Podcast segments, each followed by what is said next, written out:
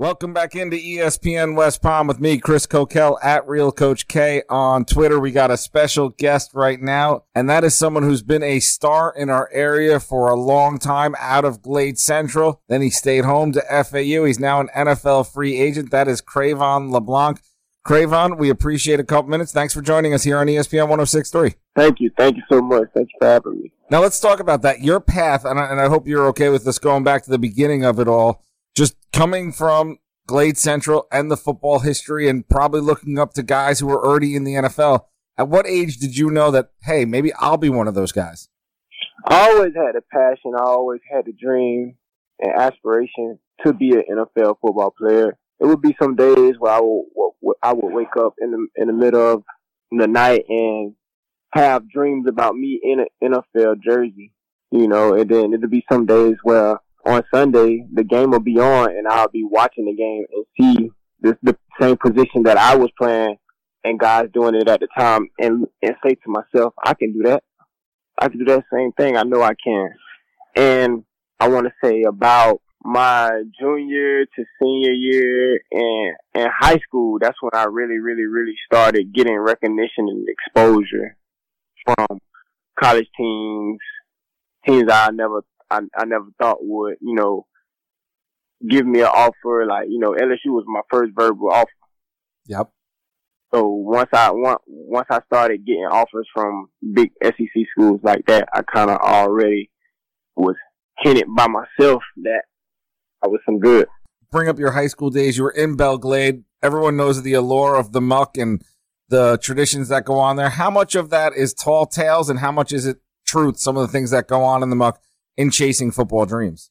I mean, everything everything is true out there. You know, it's not it's not too much to really do out there, but it's only three things: either you are a scholar, an athlete, or you're like people in the streets. Yep. You know, like it's it's no real like it's no movie theater. It's it's not much to do out in Belle Glade. So like you really just have to be creative with your time while you're there and hang around guys of your caliber and of the same that's chasing the same dream as you.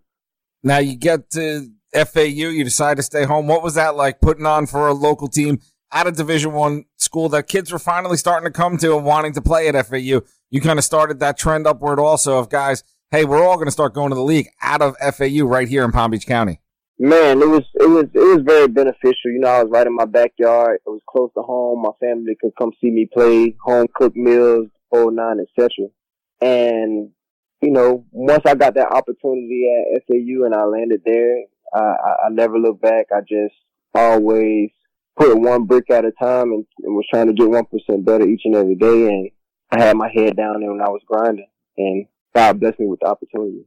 Cre'Von LeBlanc, NFL cornerback, joining us here on ESPN 1063. What about the first time on a Sunday you got to put on an NFL jersey? What was going through your mind as you were sitting there getting ready to play in a game? Mm, like is it it didn't feel real. Like I was like, dang, like I'm really in the NFL, like something I've been dreaming about my whole life. You know? Like yep. and now it's here. So like, is it really real? Like somebody pinched me because like like dang, like it's crazy and it's, it's it's just an honor and I'm just so blessed. Was there ever a moment so far in your career where you looked over at the sideline or even looked over at someone lining up you against you and you're like, wait, wait, wait, wait, I'm guarding him or I'm trying to intercept his passes. Have you had that wow moment so far? Uh, I, I I wouldn't say I had a wow moment. It was more so like I would say a situation like that came about when I was with when I was with the Eagles. My first year in 2018, and Odell Beckham was with the New York Jet, uh, the New York Giants, and I had people. I had I think that year was a lot of injuries occurred, so I like I had to I had to play. I was out there. It was me, um, Chandon Sullivan, uh, uh, Rasul Douglas. It was like guys like that. And cause you know, at the time, I think, uh, Darby was hurt. Uh, Jay Mills was hurt, you know, so like we had to get, go out there and next man up mentality and get the job done. And I would get calls from family members, friends. Oh my God, bro, you, you you you you covering Odell Beckham this week. Well, what you gonna do? And I'm like, dang, like just chill out. Like y'all more nervous than I am. Like, you know what I'm saying? He you know, he just he, he a human being. He put his pants on like I put my pants on. He bleed just like how I bleed. Like but it's just that realization that like, okay, well, right now, well, Odell Beckham boy, he be he he be putting people on posters, so I really had to lock in. And it was some it was some plays and some routes where where he got me, but at the end of the game, I got him back and, and sealed the get sealed the game winning um pass the pass breakup for us. So I actually think I remember that game specifically following your career locally here. How much trash talk goes into those one on one battles? Because you know we see it even down here covering the high school level, and a lot of the guys we cover in high school. Like I coached one of the kids you went on a visit to FAU with, so I've been covering this game down here for a long time. And that trash talking starts early down here. How much of it does it continue on in the NFL? I would definitely say it happens. It occurs. You have some players who who are energetic, who all all you, you can hear them all game. You know, prime example, Jamal Adams, he one of them. Like all game, you're gonna hear Jamal Adams talk. You know what I'm saying? Or if you have a receiver that's actually good, like Jarvis Landry. Jarvis Landry gonna let you know and tell you about yourself. You can't guard me. Same thing with Julian Edelman. It's just the competitive nature in the game. And, you know, guys who have that dog in them when a dog versus a dog, it's, it's, it, it, it's gonna get down and dirty, you know, and make the best man win. Who's the best trash talker? Not even player, but just where they can even take you off your game, whether it's get you mad or even sometimes guys will make you laugh where it takes you off your game. Who's the best talker you've been around from when you were nine years old, getting ready to play till now? Mm-hmm. Well, I, growing up, I would definitely say my brother. You know, when he was back playing football, like that's just all he did. You know, he would let you know you can't cover me, you trash. Ah, oh, that's why you got cut from the NFL, and now you back out here and you can't even cover a high schooler, and and I'm in my khakis. You know what I'm saying? So like, it's like things like that. I was I was looking at and hearing at a young age, but guys in the league, to name a few, um, Chauncey Gardner. I don't know what he be saying out there to them people, but week in and week out, like it's always like somebody like trying to either like push him down, fight him, knock his head off. Like it's just something that he's saying to them. Like, and he, he he's a trash talker. You know, he like to take people out of the game. Another trash talker that I love, Jalen Ramsey, and he gonna back it up. Now, what about for you? Do you do a lot of talking out there? Again, Cre'Von LeBlanc, NFL free agent from Belle Glade and FAU here with us on ESPN 106.3. How much trash talking do you do? Me, I play my game.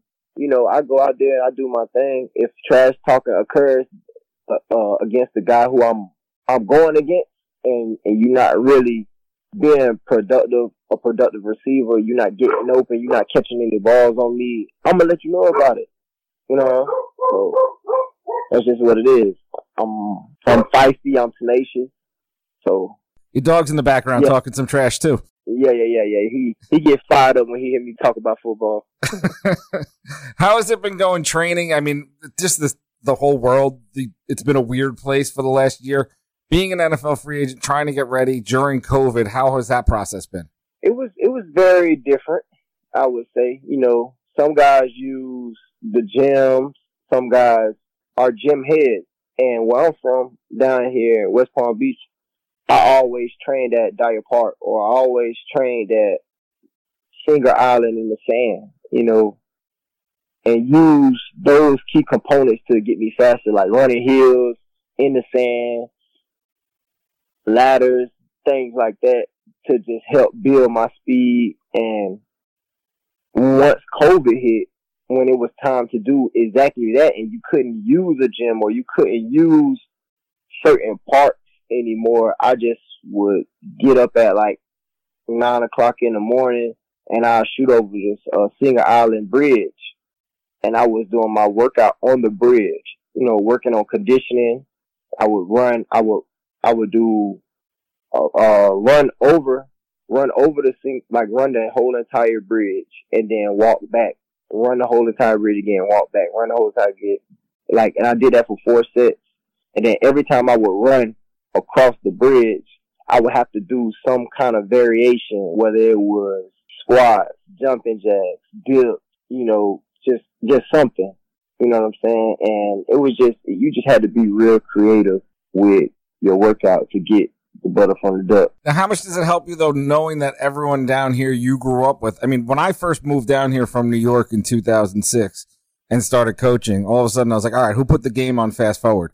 Because everyone was fat. I could, it was like a, it was almost like a different game of football because everyone was so much faster. How much did it help you growing up when you got to the big league where you had the fastest of the fastest, knowing that you've been playing against the fastest of the fastest your whole life? It was very helpful. Very helpful. Just the competitive nature itself too as well, coming coming out of big league. You know, there was a lot of superstars that came out of a small town area like that from league. Fred Taylor, Travis Benjamin, me, Tavis Brown, Kelvin Benjamin, Deonte Thompson, you know, just to name a few guys who were big time names in league and happened to go to the league and just being around guys like that, man, it, it, it helps in the long run. So when you do come across other competitive guys and faster guys from other areas, it's, it's kind of like you playing back in Beverly. You know what I'm saying? You always used to playing with high competition, higher competition. Cre'Von LeBlanc, Glade Central alum, FAU alum, here with us on ESPN 1063. All right, I got to get into it because I actually listened to it today and I was enjoying it. The song Desires, where did that come from? And how long have you been having that itch to be making music? oh, man, the music. Um, to be honest, the first time I ever heard about music, I got prophesied to from a prophet at my church. I got called out out of 200 people up to the stage. And when he called me up to the stage, this was his exact words. I remember it like it was yesterday. He said, "Oh man, it's just something about you. Uh, I hear gates opening, you know." And he was like, "The reason why I hear gates opening, he's like, correct me if I'm wrong, but do you have anybody in your family who's currently incarcerated, locked up, or of any sort?" And I was like, "Absolutely, you know, my oldest brother." And he was like, "See, see, God had to move my brother out of my way to allow me to get on the type of path that I'm that I'm on now. You know what I'm saying? Because mm-hmm. you know when you're young, everybody want to be like their older brother. Everybody want to follow follow into their older brother footsteps. And then he goes and say, he say, and it's something about you. Like I just see you. I just see music all over you. And I'm like, nah, nah, nah. You got the you got the wrong brother. You, that's my that's my oldest brother. He do the music. You know, I'm just I'm just a football player. And now that I look at it, what seven, eight, seven, eight years ago from now, I mean, from then to now, it's just a whole wow moment. Like, dang, I'm actually doing music, and I've been writing music for. I've been writing music for five years, but actually been taking it serious for three. Yep. And I use music as a therapeutic method on anything I'm dealing with in life, whether it's family members, close friends, um, death, or you know whatever I'm going through. I I I, I put that on like a I turn on an instrumental beat and I just get to writing on my memo pad. And as time went on, I consistently just gotten better over time at, at rapping and I started to learn different flows. I started to learn myself, learn my voice. I started to understand different melodies. You know, I started being in the studio more just on my on my downtime or my off time, just to try to perfect my craft. Because once I start doing something, no matter what it is, it could be football, basketball, baseball, rapping. If I'm doing it, I want to be the best at it, and I'm gonna I'm gonna give my all. You know, so music has been definitely uh, a real help for me dealing with my life situations, trials and errors, and and you can feel it and hear it through my music. And I dropped my new, my latest new single, Desires, and I was writing Desires.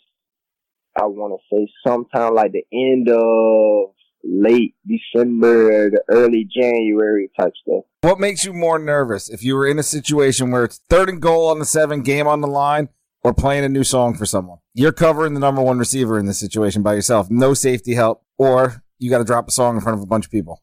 Mm, what makes me more nervous? Yeah, which one you, would you be more? Nervous? Which one would give you some butterflies in your stomach, or which one excites you more? Maybe Because you may be built different. Me, I'd get nervous at both. You may be getting excited for both.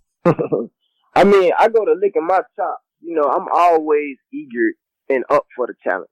You know, even though I might be somewhat a little nervous just because of the situation and where we at in the game. You know, it's always that that little inch of worry, but at the same time, you know, football is first for me.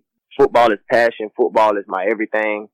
I've been doing this thing since I was five years old, so I definitely have to go with the football that I get more excited and, and routed up about that. And as far as music go, I haven't really performed in front of, you know, 10,000 or however many X amount of people yet, you know, so I, I couldn't really even give an answer or take on that. Cre'Von LeBlanc joining us here on ESPN 1063. Last thing, Cre'Von, if you were talking to say, like, I have a nine year old son and a four year old son who both love football already and actually both are really into music already, what advice would you give them and all the other young kids in our area growing up that, you know, want to live the big dreams like you've been able to do?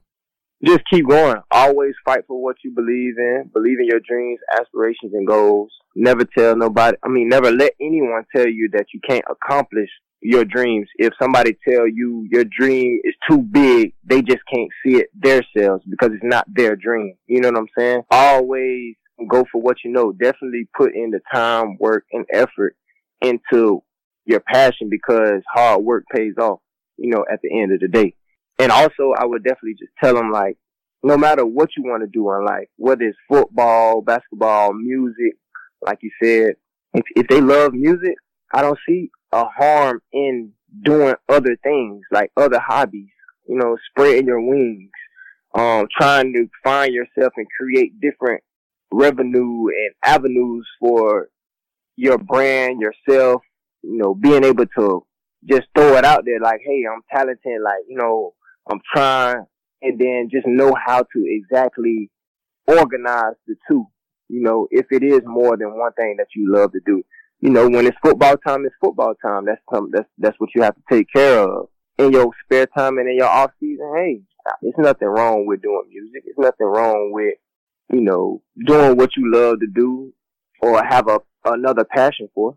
And if you could also do me a favor and just tell him to do his iReady and his homework so his teacher stops emailing me, that would help a lot. Oh yeah, definitely got to get them grades. I, I've I've actually witnessed a lot of great football players and athletes come through Glade Central who never got the chance to or the exposure to play their dreams because of bad grades or not passing the ACT or the SAT or not taking school seriously. And then when it's time to actually go to college, yeah, you're you know you you doing your thing on the field, but without them grades, they they they they're not they're not trying to take a chance on you. Well, Cre'Von, it's a great message. Appreciate your time. Best of luck this offseason and best of luck next year and with the music career. Thank you. Thank you so much. Again, that was Cre'Von LeBlanc, NFL cornerback, Belle Glade star, FAU star, right here on ESPN 1063.